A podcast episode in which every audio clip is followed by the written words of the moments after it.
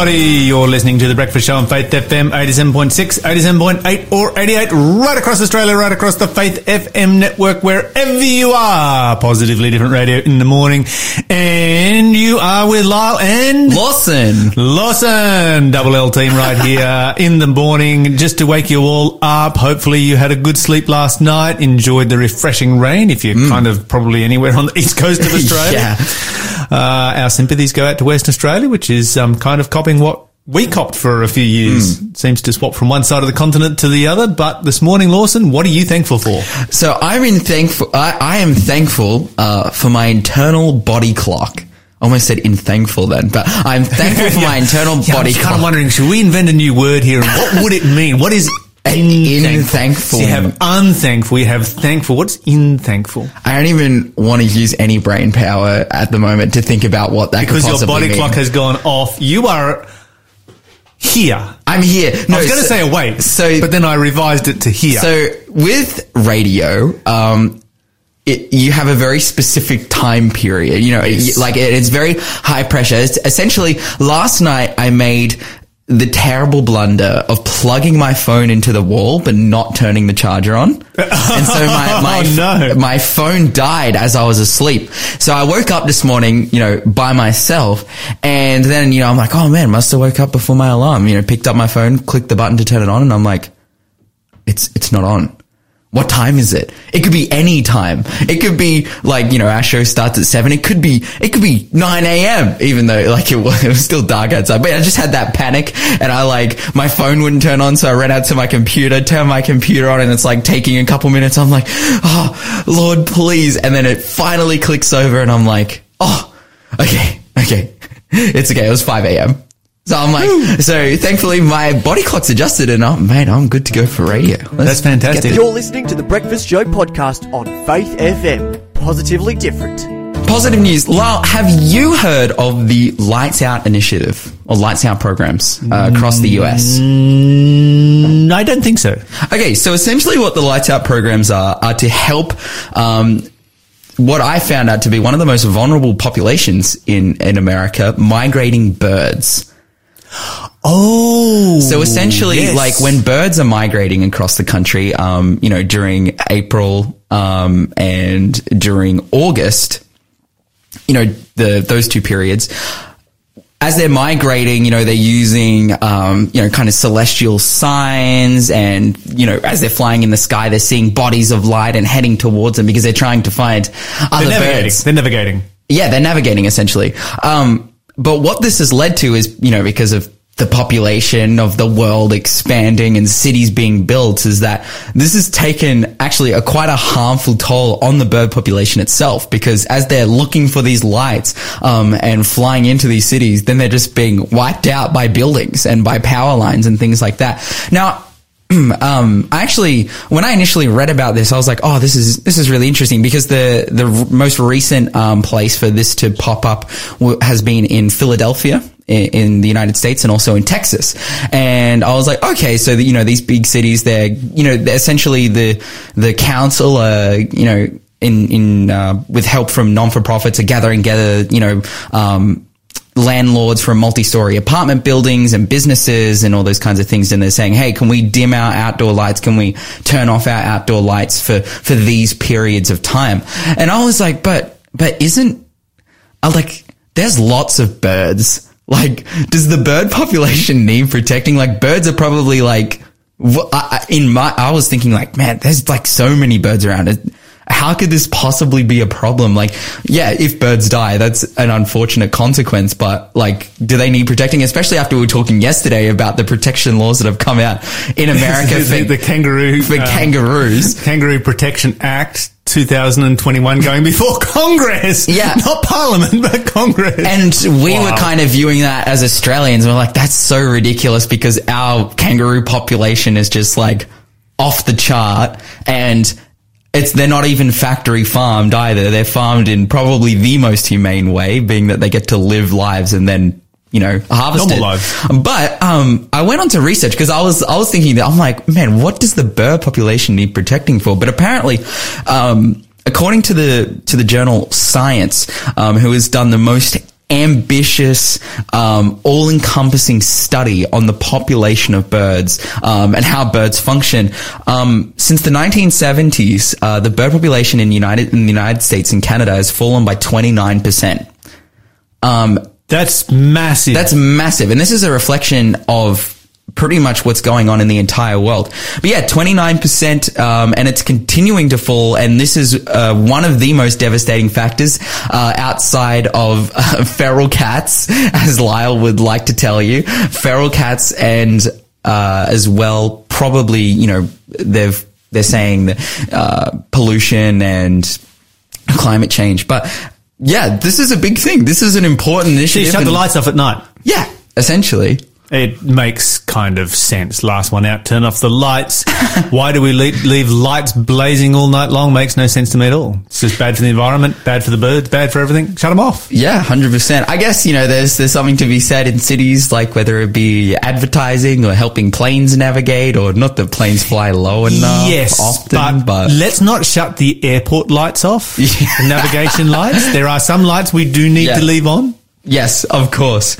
Uh, but yeah, this um, initiative, these lights out programs um, being run by non-for-profits and councils are something that are just expanding all over the US and uh, bleeding now into you know cities um, in Australia. Does this mean they're shutting off street lights, those kind of things? Um, no. Because because streetlights Safety. are quite low.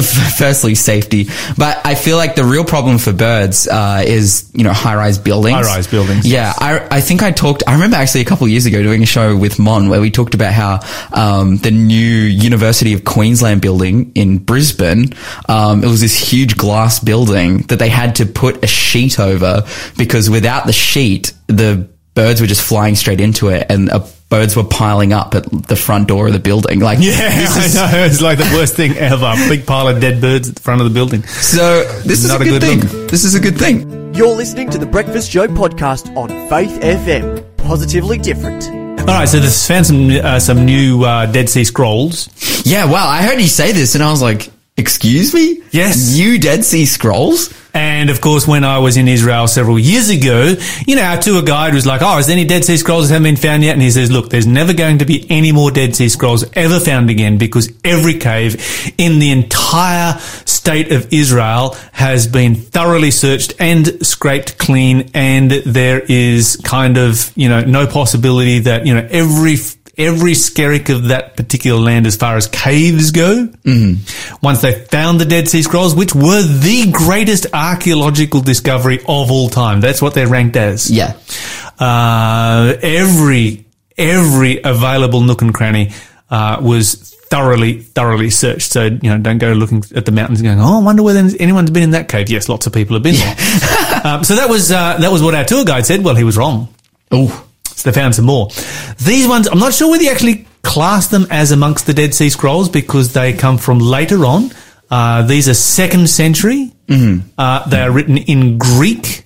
They belong to, they are portions of the book of Nahum and Zechariah, whereas the original Dead Sea Scrolls were a library that was created by the Essenes. They were written in Hebrew. They were a part of the Jewish religion. These are also part of the Jewish religion, but they're written in Greek. And so you can see this um, strong Hellenistic influence that has come through. They're written, you know, uh, a hundred year, hundred or more years after the original Dead Sea Scrolls. The original Dead Sea Scrolls were secreted for safekeeping in the Qumran caves when Titus invaded uh, Palestine, uh, Judea to capture Jerusalem. yes. These ones were secret away, you know, much later, somewhere between 132, 136 AD during the Bar Kokhba revolt uh, under Emperor Hadrian. And so they're kind of in a different category, but they are in the region of the Dead Sea, which is why we still have them today. Yes. They they also claim they found a, a reed basket there that was ten and a half thousand years old, and you would think, well, how do they have artifacts that are this old? Well, I dispute that date uh, based on what the Bible says. But the reason that things do last a long time there is because you have zero humidity. Yes. Yes. Of course. You know, year after year, there's no humidity whatsoever at all. So it's like a perfect environment in which things can be preserved. My question is, if it's been translated into Greek, and now, of course, we can we can read Greek, we can read even ancient Greek. Um, is there changes? Like, has there been, you know, they've read the book of Nahum and they're like, wow, this is different to the book of Nahum that we have, you know, in the Well, this is the question that everybody, everybody wants to ask, and that one hasn't been uh, answered yet. But we do know that from the Dead Sea Scrolls, which predate this, Mm-hmm. there's a couple of full stops and commas and that kind of thing that have changed, but that's all. Yeah.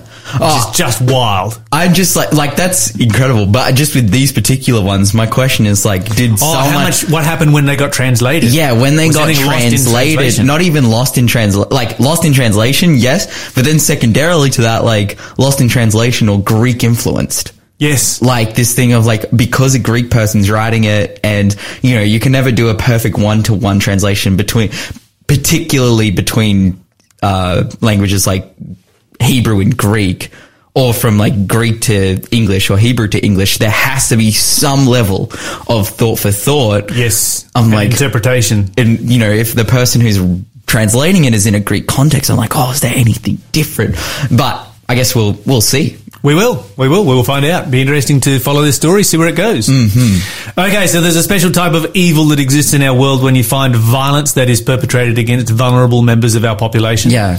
And uh, it's a special type of cowardice. The Bible speaks about people who perpetrate violence towards vulnerable members of the society and says that they would be better off to have a millstone tied around their neck and dropped into the deepest ocean. wow This is a story that comes uh, that involves a woman who was 78 years old, Penelope Katso- Kat- Katsavos, uh, who for the last 30 years it's been her job to go and open up her local church in South Yarra, uh, down in Victoria. And that's the Church of St. Constantine and Helen. This is a Greek Orthodox church. And she just does, just done it every single morning. She gets there before the priest does. She opens up the church, turns on the lights, gets everything ready for the worship service that uh, is about to take place. This was on a Saturday morning. So we're assuming this is like a, an early morning prayer meeting or something like this. Really don't know the details of that. But at 6.15 a.m. in the morning, she was unlocking the church when she was attacked, violently attacked. Uh, now this is this is somebody who was using a shopping trolley as a walker. So she's 78. She's using a shopping trolley as a walker. She's got a handbag and stuff in the shopping trolley. She's opening it up. Um, she was bashed. She was beaten. She was pushed down the steps. Um, she was kicked while she was on the ground, and she lay there on the front steps in a pool of blood for about 30 minutes until a street sweeper came past. Um, the guy running the street sweeper saw her there, was able to uh, um, you know, call the ambulance and so forth. And uh, the guy who beat her up, he stole her trolley, her handbag with phone and cash in it, which he then left 400 meters away. So people are like, what's the motivation for this? Didn't even take anything. Um, she suffered a broken wrist, a broken hip, uh, bleeding on the brain in a couple of places, but she's actually doing really well and recovering really well. Her Oh, congregation, her congregation has gathered around her and rallied her, rallied to support her. So that's really good news. And of course, police have uh, some CCTV footage that they have uh, posted up online where you can go and have a look and try and identify who this so particular they're still in the process of trying to yeah, this they haven't. Uh, they haven't caught this. Um, caught the perpetrator yet. That is that is It's- it sends shivers okay. down It's, your spine. it's evil when you have a man who attacks a woman yeah, because they are more vulnerable than what we are. That is cowardice. It is evil when somebody attacks a uh, an elderly person. That's another level of evil altogether. Mm-hmm. So you're adding levels here. It's evil when it, when uh, somebody attacks somebody for no reason when they are just going to worship. yeah. Wow. They're just going to, to worship God, you know, at a place of worship. And, you know, attacks on places of worship have become very, unfortunately, common in recent times. Uh, we live in a world that has become very polarized as far as religion goes. We all need to calm down and remember that all of our religions teach us to love each other Yes. and let's practice that and let's not allow these kinds of attacks to take place. Let's keep this lady in our prayers and let's hope that the perpetrator is found. You're listening to the Breakfast Show podcast on Faith FM. Positively different.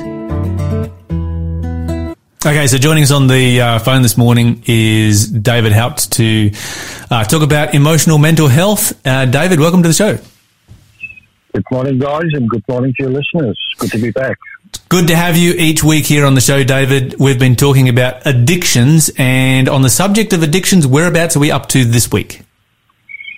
Well, last week we spoke about uh, chemical or uh, drug addiction and uh, fundamentally talking about some of the causative issues and why people turn to that source of drug uh, primarily to uh, try to reach equilibrium or uh, sanity in their life, but finding out that it actually disrupts all sanity and eventually takes over their life and destroys them. Yeah, and that's pretty. Um, that, that's that's one of the things I, I, guess you know when it comes to addiction. This is one. This is the big reason why we need to really be fighting addictions and avoiding addictions. And I guess you know, avoiding is by far the better of you know the better option out of all of these. The problem, Lyle, is that there are many forms of addiction that often is acclaimed by society. Like, for instance, uh, workaholism is a form of addiction. And uh, it's great to have someone in the workforce that is addicted to work because we get a lot of, uh, you know, a lot of energy out of such a person, but they are addictive as much as what a drug addict is addictive. Particularly if you're an employer, I think that uh, most employers out there would love to have some workaholics working for them. Yeah, yeah. The fundamental uh, definition for addiction is that an addiction is a compulsive dependency upon substance or person or behavior.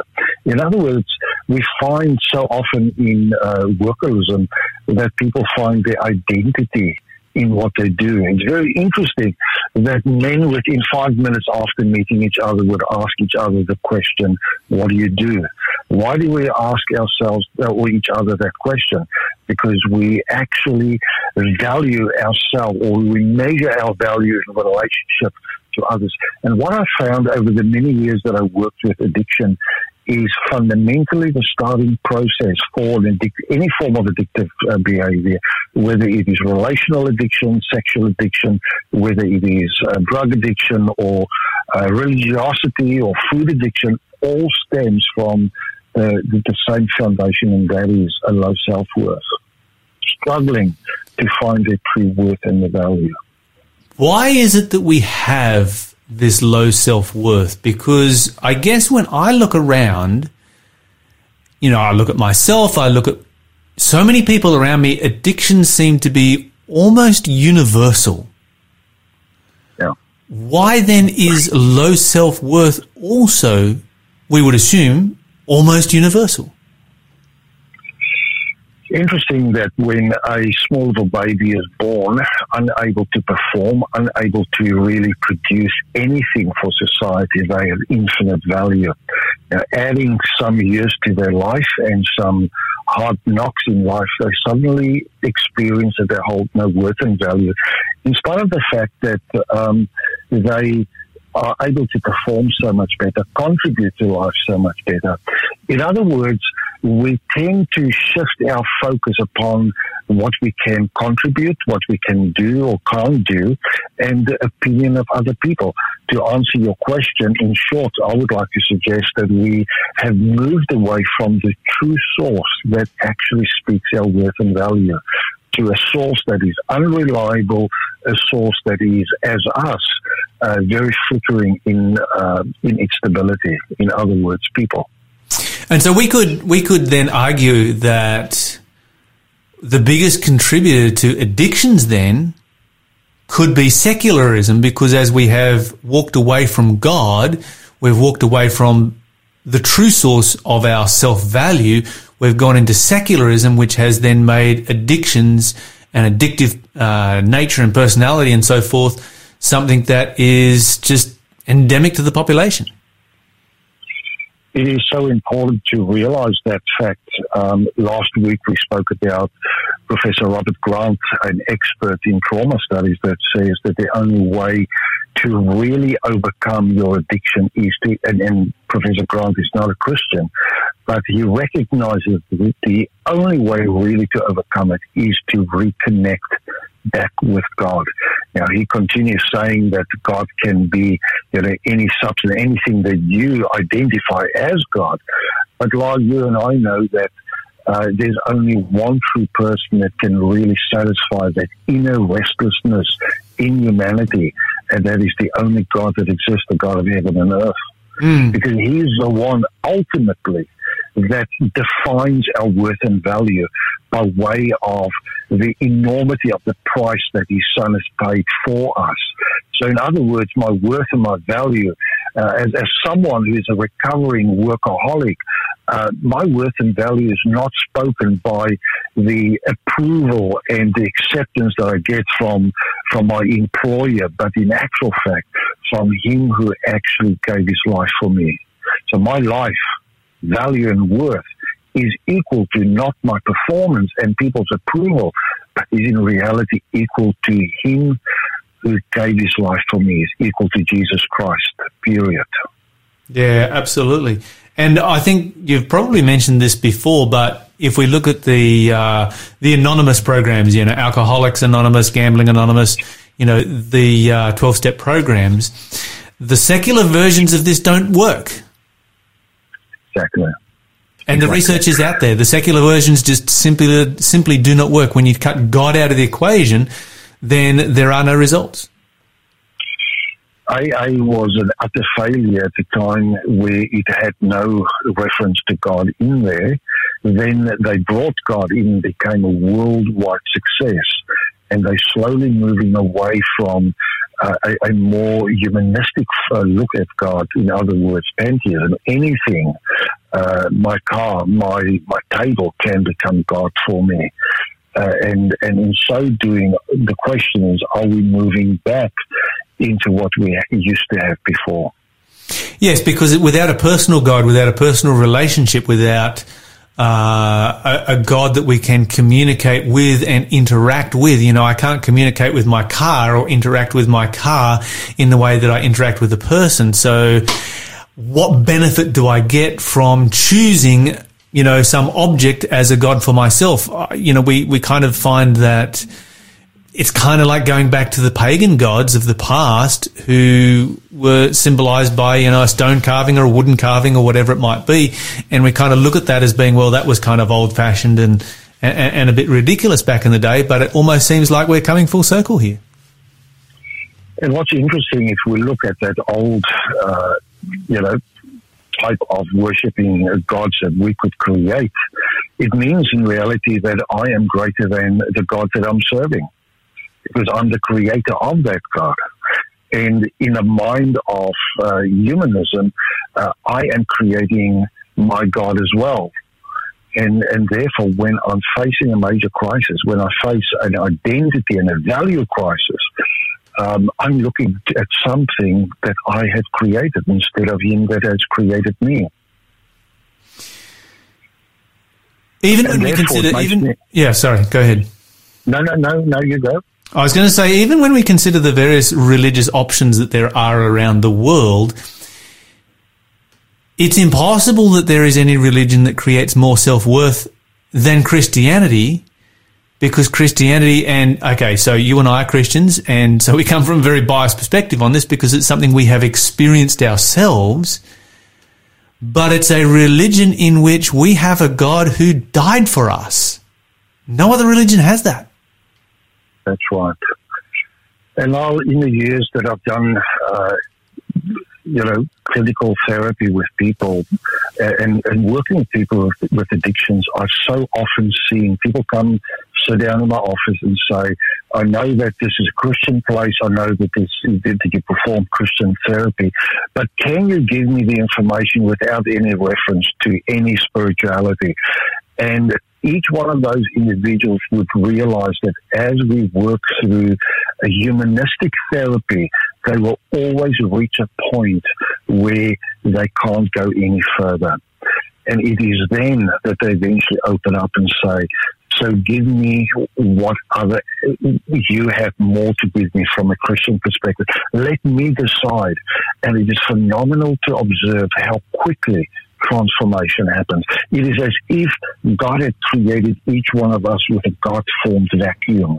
that restlessness in every young person's life, a, restless, a restlessness for something better, to, to reach an ideal, is in actual fact, in my discovery, a, a restlessness that only God can fill. And it is when people, drug addicts, allow God into, into their life uh, that their problems are resolved and they're able to, to move away from addiction. Um, you and I know individuals that I have worked with. You've known them before I knew them. Uh, people that had given up on religion, moved away from it, uh, because of injury that they've experienced with, with people that call them Christians. Mm. But in the process, they eventually move back and they realize that what they had in a relationship with God, not in a doctrine, not in a theory, not in religiosity, but in a personal, intimate relationship with God, was far better than what anything or anyone really could provide them. Mm, mm. Yeah, absolutely. And it's incredible to see you know, those lives being changed by that. I remember uh, just sort of an object lesson. You're talking about that God shaped hole that is in every single one of us. Uh, one time I was at the top of Pikes Peak in the United States, and you know, this is 15,000 feet above sea level. And of course, you know, as I'm driving down, I've got this plastic water bottle there that was empty and it's just being crushed. You know, the lower I come in altitude, the more it's being crushed and crushed and crushed. And then, of course, you know, I get to the bottom, I take the cap off, and suddenly it's just like, and it just sucks in all of this air because you know the air pressure obviously inside and outside have been changing as it comes down. And it's almost like that. I've had this experience when you know i've met with people and they've been resisting and resisting and resisting christianity and they don't want to have anything to do with christianity. And they're like you know why do you christians talk about sin all the time all this kind of thing? And then when suddenly they allow themselves because i'm like well hey one of the reasons we talk about sin is because i would never swap my life with your life. Not in a million yeah. years um, but then when they open up and they come to the point, it's like, okay, I'll give it a try. And they just take that cap off. Mm. And suddenly there's this natural reaction in the human heart, which just, you know, just, it just draws God in because that's been the missing thing that has been causing them to be crushed for so long. Yeah. We, we have been created to be in an intimate relationship with God what our society has done, how we have grown up in, in the secular world, is that we try to fill that emptiness with stuff. We experience uh, shattering uh, breakup of relationships. We experience trauma and abuse, uh, referred to last week. And we try to fill it up, and eventually, when nothing else around it uh, it satisfies that deep inner yearning, we then turn to either substance or people or relationship or, or things around us to try and fill that hole. But it's like putting a round peg into a square hole or the other way around. There stays constantly a vacuum and emptiness, a part of my life that is empty and not satisfied. And it is only when God is allowed in there, because that is the God formed vacuum, only then do I discover true uh, fulfillment in my life. And I'm able to move away, and I've seen that miraculous experiences happening in people's lives. It's one of the most satisfying experiences in my life is to see someone that's been addicted to alcohol, to drugs, or to to sex, or whatever, be able to be set free, not with uh, religiosity, because that can also be a form of, of addictive uh, nature, but rather a, an intimate relationship with Christ. Mm. David Haupt, thank you so much for joining us here on Faith FM. Really appreciate what you've got to say there. And I guess one of the things that we we didn't really get time to delve into, but I wanted to was the vicious cycle this creates where we lack self-worth. So we go to a substance or whatever it might be. And then we hate ourselves for having gone to that substance and we hate ourselves even more every time we go back. And so our self-worth goes lower and lower and lower, which means we become more and more addicted. But, um, yeah, David, thank you so much for joining us. We're going to move on with the show. Thanks for being a part of the Faith FM family. Join our community on Facebook or get in touch at 1 800 Faith FM.